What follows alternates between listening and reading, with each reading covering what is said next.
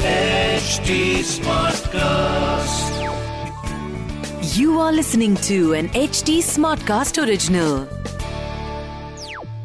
तो वैसे तो नॉर्मली कहा जाता है गेम ओवर, बट यहाँ कहा जाएगा गेम ओवल। वाह वाह, क्या हिस्टोरिक विक्ट्री है।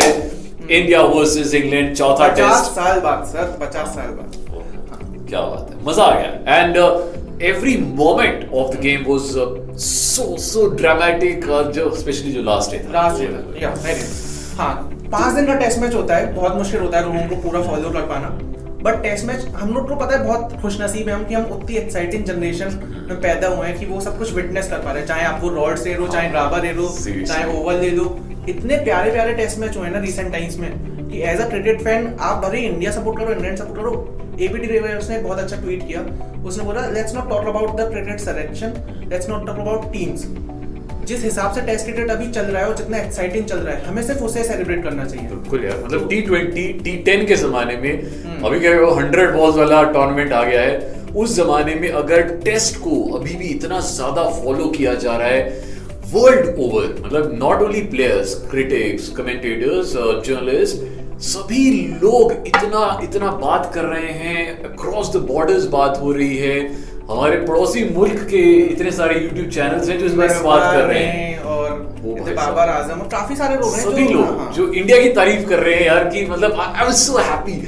एक टाइम पे ऐसा लग रहा था, इनफैक्ट फर्स्ट डे भी ऐसा लग रहा था और फोर्थ डे फर्स्ट डे ऐसा लगा था जब इंडिया 191 पे इंडियन टीम ऑल आउट हो रही थी, और फिर चौथे दिन भी लगा था जब हासिम अमीद और 88 या 98 कुछ पार्टनरशिप हो रही थी उन लोगों की, और 0 विकेट थे।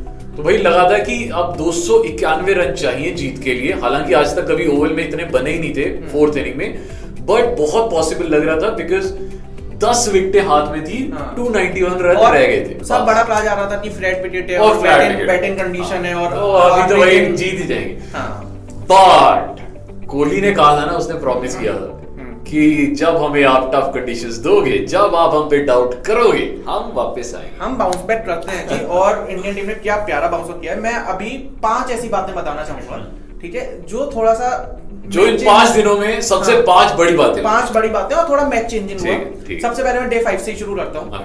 डे 5 में जसप्रीत बुमराह रन के बाद इंडियन टीम ने 2 विकेट खो दिए हैं। जसप्रीत बुमराह आते हैं, 6 ओवर का एक स्पेल करते हैं जिसमें वो ओली बुक को बोल्ड मारते हैं, वो जॉनी बेस्टो को बोल्ड मारते हैं, और क्या प्यारा बोल्ड मारते हैं यार। उस बोल्ड के बारे में इतनी तारीफ हुई है, इतने ट्वीट्स, इतनी उस पिक्चर पे जहां उन्होंने बेस्टो को बोल्ड मारा, I think bowled of the year.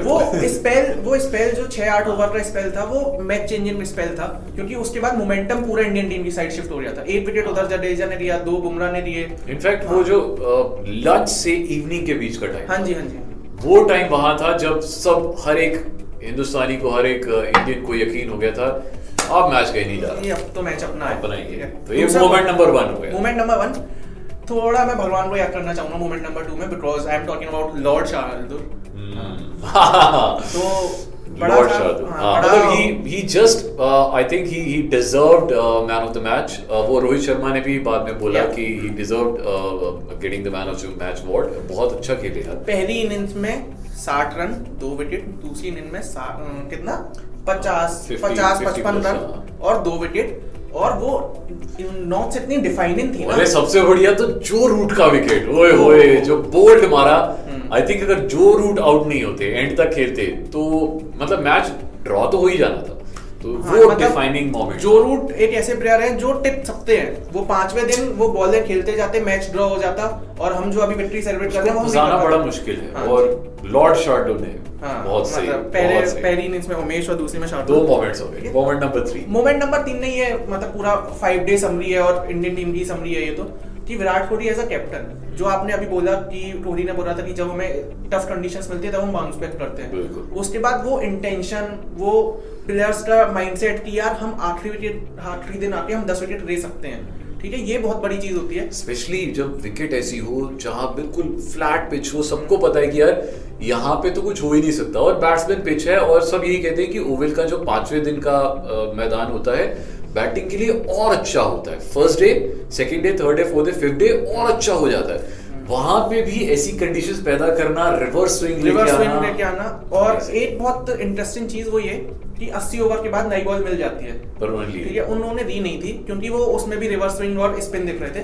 तो कोहली ने तो बहुत अच्छा किया, स्पेशली दोस बॉलिंग चेंजेस, सही टाइम पे सही बॉलर्स को लेके आना। शार्दुल आया, उसने बॉल करी, स्पेल चेंज था, पहली बॉल विकेट, उमेश यादव आया, पहली बॉल विकेट। तो जब जब स्पेल बदलता जा रहा था बहुत अच्छे अच्छे विकेट मिलते जा रहे थे। Now I am going to talk about Rohit Sharma और उसकी पहली ओवरसीज सेंचुरी। ये तो है, बड़ा इंतजार किया है, मतलब हालांकि देखा जाए तो थ्रू आउट इंग्लैंड की सीरीज में Rohit Sharma has been very impressive, but ये था कि वो नॉक को 100 में कन्वर्ट नहीं कर पा रहा था। और 83 भी मारे हैं, 50 प्लस भी मारे हैं। वो ये चीज थी सर, पता है जब ऐसा कुछ होता है ना तो पुरानी चीजें बहुत याद आती हैं। 7 साल पहले रोहित शर्मा के फेसबुक पे किसी ने कमेंट किया था कि रोहित भाई ओवरसीज सेंचुरीज कब मार रहे हो, और उसने तब रिप्लाई किया था कि सुन जल्दी मारूंगा भाई। और वो 7 साल बाद आई है। और वो मतलब यार रोहित शर्मा को आप भाई कब से देख रहे हो, और लोग कहते हैं कि उसमें टैलेंट बहुत है और टाइमिंग उसकी बहुत अच्छी है, बट एक ओवरसीज सेंचुरीज ड्यू थी। 127 रन का बहुत प्यारा नॉक। 5वां पॉइंट वो मैं बोलना चाहूंगा कि बड़ा क्रिटिसिज्म हो रहा है कि अश्विन को नहीं दिया और जडेजा को खिलाया। पर जडेजा ने अच्छी बॉलिंग की है यार, उसने मतलब बोल्ड मारे हैं, उसने मोइन अली को दोनों इनिंग्स में आउट किया है। हासिब अमीद का बोल्ड था और वो थोड़ा सा मैच चेंजिंग था क्योंकि हासिब अमीद सेट खेल रहा था 50-60 रन। हासिब अमीद को अगर आउट नहीं किया जाता आई थिंक वो टिक जाता, तो वो बहुत 10-15-20 ओवर और खेल जाता तो इंडिया के हाथ से मैच स्लिप हो सकता था। तो बहुत बड़े आई थिंक। और सबसे अच्छी चीज जडेजा का डिसिप्लिन जो पहले मैच में इतना दिख नहीं रहा था, इस मैच में जडेजा को रखा इसलिए जाता है कि उसको एक पैच दे दो, सिक्का रख दो एक, कि तुझे ना सारी बॉल्स यहीं पे डालनी है, वो सारी बॉल्स वहीं करेगा। और वो कर रहा था। एक चीज और रन्स नहीं दिए कि वो जितनी जल्दी जल्दी बॉलें फेंकता है ना तो बैट्समैन के ऊपर भी प्रेशर कि यार एक ओवर तो अभी निकल गया। और दूसरी चीज रन्स नहीं ना देता तो फिर होता है दूसरे जो बॉलर है उसके ऊपर उनको होता है कि इसको एडवांटेज, हां उन्हें एडवांटेज मिल जाता है जडेजा की बॉलिंग का। तो ये फायदा मेरे पास 2-3 जोक है, मैं मारूं क्या? मारो बिल्कुल। देखो इंडियन टीम इस टाइम इस फॉर्म में है कि वो इंग्लैंड से कोहिनूर भी वापस लेके आ सकते हैं। यार ये इंटरनेट वाले जोक हैं जो मैंने पढ़े थे वहां पे। एक जोक था वो ऐसा बोलते हैं कि एलेक्सा प्ले बुमराह, तो एलेक्सा सामने से बात होती है, sorry Bumrah can not be played. तो और तीसरा जोक ये था कि इंग्लैंड में वैसे भी सिक्योरिटी इतनी खराब चल रही है, जार वो बार-बार फील्ड पे आ जाता है ये वो, तो वो लोग कह रहे हैं इंटरनेट वाले कि अब जरा बुमराह की सिक्योरिटी बढ़ा दो क्योंकि इंग्लैंड में वैसे ही इतनी दिक्कतें चल रही हैं, अगर उसे जरा केबिन में कहीं बंद करके रख लिया तो 5वें टेस्ट मैच में बहुत दिक्कत हो जाएगी। हाँ यार ये भी है, बुमराह ने कर दिया पूरी तरह से गुमराह हमारे जो जितने भी इंग्लैंड के प्लेयर्स हैं। सीरीज भाई आपको मुझे रिकॉर्ड बता रहे थे। हां जैसे अभी शिखर ने आपको 5 मैच चेंजिंग मोमेंट्स बताए इन 5 दिनों के, मैं आपको बताऊंगा 5 वैसे तो बहुत सारे रिकॉर्ड्स बने हैं इस टेस्ट मैच में, बट 5 रिकॉर्ड्स जिसके बारे में हमें डेफिनेटली बात करनी चाहिए जरूरी।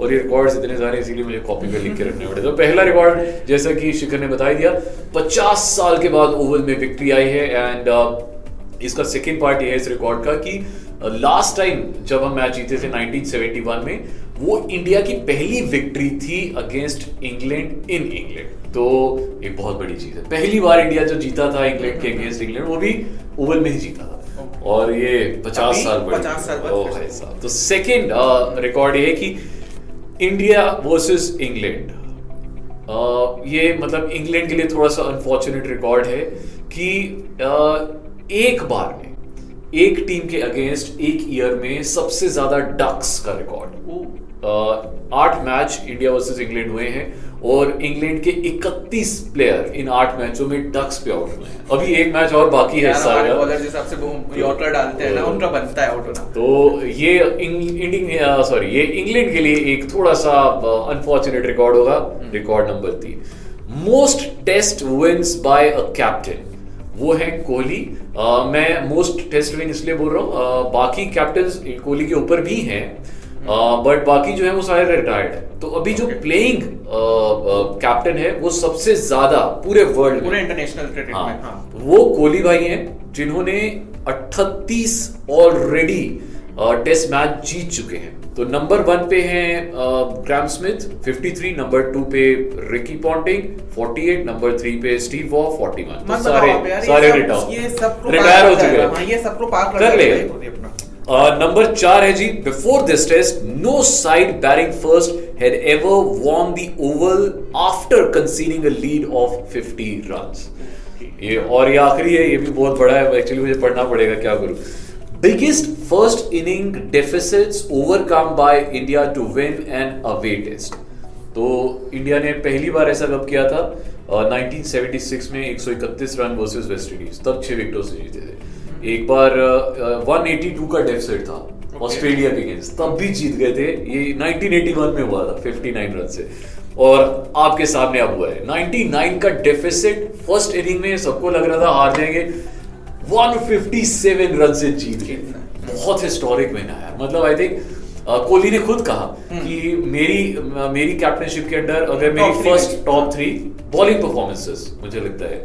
आई थिंक बॉलिंग परफॉर्मेंस याद आया, एक रिकॉर्ड जो इसमें रखा हुआ नहीं है वो ये कि जसप्रीत बुमराह ने 100 विकेट ले लिए हैं और वो fastest bowler to take 100 wickets for Indian cricket. वो पेसर फास्टेस्ट पेसर हां, वरना अश्विन ने वो इंडिया को पाई है. हां जी, तो ये है भाई. मतलब बुमराह किसी भी समय किसी को भी गुमराह कर सकता है. इसके बारे में बड़े सारे ट्वीट्स आए हैं. बहुत सारे सीनियर प्लेयर्स ने, लाइक शेन वॉर्न ही सेड कि इस समर का सबसे अच्छा जो स्पेल था वो बुमराह का मुझे लगा, वो जो 6 ओवर्स का, जिसमें आई थिंक 6 रन दिए, 2 विकेट दिए और 2 विकेट. कमाल. तो इन्फॉर्मेशन क्रिकेट ट्रैवल करना इतना आसान नहीं है जितना लग रहा है. तो क्रिकबाजी में आज हम सिर्फ सेलिब्रेट ही कर रहे हैं और बहुत मजा आया जी. आप भी हमें बताइए ना आपके व्यूज, आपको क्या लगा था फर्स्ट डे में, सेकंड डे में, थर्ड डे में. तो मैं जैसे बात कर रहा था फर्स्ट डे और फोर्थ डे मुझे ऐसा लग रहा था कि ये मैच इंग्लैंड का है, पर फिफ्थ डे में इंडिया ने ना ऐसे हालात बदल दिया. बिल्कुल बाजी बदल दी. मजा आ गया. सो वी होप कि जो नेक्स्ट मैच है, फिफ्थ मैच है, वो अब इस बार तो जाहिर बात है कि कुछ तो चेंजेस इंडियन टीम करेगी, क्योंकि वो प्लेयर्स जो अब अच्छा चेंजेस से मुझे याद आया, मैं बताना चाहूंगा कि इंडियन टीम के जो बैटिंग कोच हैं या किसी स्टाफ मेंबर ने ऐसा बोला है कि अजिंक्य रहाणे का बैटिंग इशू कोई उतना बड़ा दिक्कत नहीं है. पुजारा के साथ भी दिक्कत चल रही थी and now he is performing well. तो आई डोंट थिंक मुझे लगता है कि उतना फोकस करना चाहिए. अरे यार, पर पता है प्रॉब्लम क्या हो रही है? रहाणे अगर अच्छे से बैटिंग नहीं कर पाते ना, वो उनकी फील्डिंग में भी फेयर रिफ्लेक्ट करता है. उन्होंने स्लिप पे क्रैच में छोड़ा. तो मुझे लगता है कि रेस्ट दे देना चाहिए when a batsman is not performing well, और वो बट कंसिस्टेंटली परफॉर्म नहीं कर रहा. This will not be considered as rest, ये फिर ड्रॉप ही माना जाएगा. आप चलो हम रेस्ट मान लेते हैं, कोई बात नहीं. आप ड्रॉप मान लो, कोई बात नहीं, है ना. तो मसला ये है, मुद्दा ये है कि सूर्य कुमार या मयंक अग्रवाल, जो पृथ्वी शॉ जो ऑलरेडी लाइन में हैं, उनको ये एक चांस, मतलब उनको बुलाया गया है लंदन. तो हनुमा विहारी, वो उसने बेचारे इतना काउंटी खेला है, और इनफैक्ट हनुमा विहारी बॉल भी कर लेता है. मैनचेस्टर में आपको स्पिनर्स अगर ज्यादा होंगे तो आपको फायदा ही होगा. तो There is a slight possibility, वैसे मुश्किल ही लग रहा है, आपकी अश्विन को भी खिला लेंगे. पांचवें मैच में करेंगे यार, आप अभी अश्विन आएगा यार. वो पता है जिस हिसाब से एकदम सूना तना बैठा रहता है फील्ड में, मुझे लगता है कि वो बहुत डिप्रेस्ड है. तो यार ऐसा भी तो उधर है, मतलब आएगा और आते ही मतलब 4-5 विकेट लेके सबको शांत कर देगा. अगर वैसा कुछ हो जाता है ना कि वो पांचवें मैच में अश्विन को खिलाते हैं और वो बहुत ज्यादा विकेट ले जाता है, फिर तो sir internet will go crazy. Because चलो अभी पहले टेस्ट मैच से चल रहा है ये प्रेशर, पर चलो ठीक है, अभी तो कुछ दिन बाकी हैं, तो हम इस बारे में जरूर बात करेंगे कि टीम फॉर्मेशन अब अगले मैच की क्या हुई. ये बहुत जाहिर सी बात है कि अब क्योंकि इंडिया का एज है 2-1 है, हालांकि इंडिया चाहेगी यही कि 3-1 हो या फिर 2-1 से मैच जीते, क्योंकि देर इज अ पॉसिबिलिटी कि मैनचेस्टर में बारिश होती है. मोस्ट ऑफ द टाइम्स वहाँ टेस्ट में एक दिन बारिश आती है, तो अगर ये मैच ड्रॉ होता है तो भी सीरीज इंडिया की है, जो कि बड़ी देर, आई थिंक 13-14 साल बाद ऐसा होगा कि इंडिया यहाँ पे इंग्लैंड में कोई सीरीज जीतेगी. तो बताएंगे ना भाई, अभी हमें तो रिकॉर्ड स्पॉइल करना है. हाँ चलो, नो स्पॉइलर. बट हाँ, एक चीज है जो हम आपके लिए एक स्पेशल, हमारा एक वीडियो आपके लिए लेके आए हैं. ये एक मैसेज है हमारे एक ओवरसीज फ्रेंड का. फ्रेंड ही मतलब he is very senior to me cricket की फील्ड में. His name is mister Norman, and उन्होंने क्रिकेट पर बहुत बहुत रिसर्च की है. He is a very senior journalist in Australia, और बहुत सारी किताबें भी लिखी हैं. एंड मतलब वो बचपन से वो क्रिकेट कवर कर रहे हैं, जब से हम पैदा भी नहीं हुए थे. सो उनका इस विक्ट्री के बारे में क्या कहना है, आइए आपको सुनाते हैं. Hi, it's Norman Kochnik here for Crickbazi. also on my own YouTube channel, Eyes on Cricket with Norman Kochnik. I'm here to give you a sense of the enormity of the victory that India has inflicted upon the England lineup, now leading the series 2-1 after 4 tests. This actual match that was held at the Oval in South London has left an indelible mark on the English side, noting the fact that Joe Root was so heavily relied upon with the likes of Jamie Anderson as well. The need for England to move away from those 2 main players is very evident. But let's look at India now for a moment. India's victory has been incredible. Who would have believed after the end of the both first innings that after being behind by 99 runs that India would have had any hope of winning this test match? Well, yet again, not unlike the second test on, which was at the Lords, and of course back at the Gabba in Queensland and Brisbane, we also have a situation where India pulled out the unthinkable with a second innings total of 466, with of course man of the match, the likes of Rohit Sharma scoring his 127. But more importantly to me was the efforts of Shardul Thakur with his two half centuries and a distinct bowling attack that he led, quite frankly, with the likes of Bumrah. Bumrah's overs were magnificent, but Shardul Thakur was the man of the match, in my opinion. Stay tuned to watch more matches in this series. England have been belted by India by an amazing 157 runs. That, quite frankly, was a very much unexpected situation. In a day 4, they were none for 77 and lost their first wicket at 100 by that man again, Shardul Thakur. Incredible. They only scored another 110 runs, losing all 10 wickets for that score. Again, very close to the 120 that was actually mustered at that Lord's Test. England are in a lot of trouble. They only made a few changes to the side, but the fact is that India are in command. Their domination is very clear after having won at the Ashes in England, in Australia, and now a 2-1 lead in England. Quite a phenomenal performance. Stay tuned. This is Norman Kochnik. तो ठीक है जी, ये थी हमारी क्रिकबाजी आज की, और बस कुछ ही दिनों में अब वापस हाजिर होंगे 5वें टेस्ट मैच से थोड़ी देर पहले, टॉस से थोड़ी देर पहले आपको बताएंगे टीम फॉर्मेशन, और कोई कोशिश करेंगे आपके लिए कुछ नया गेस्ट, हाँ, कोई नया गेस्ट आ जाए यहाँ पे, कोई तीसरी प्रोसीजर भी दिख जाए, हाँ। वो कुछ भी हो सकता है, तो आप लोग थोड़ा फॉलो करते रहिए @raulmarket1 @shriram_vr इंस्टाग्राम पे। अगर आपको हमें मैसेज भेजना है, कुछ बात करनी है, आपको वीडियो में फीचर होना है, तो @HT SmartCast @FeverFM ऑफिशियल इन हैंडल्स पे मैसेज कर दीजिए, और बाकी देखते रहिए हम लोग क्रिकेटबाजी नए नजरिए से।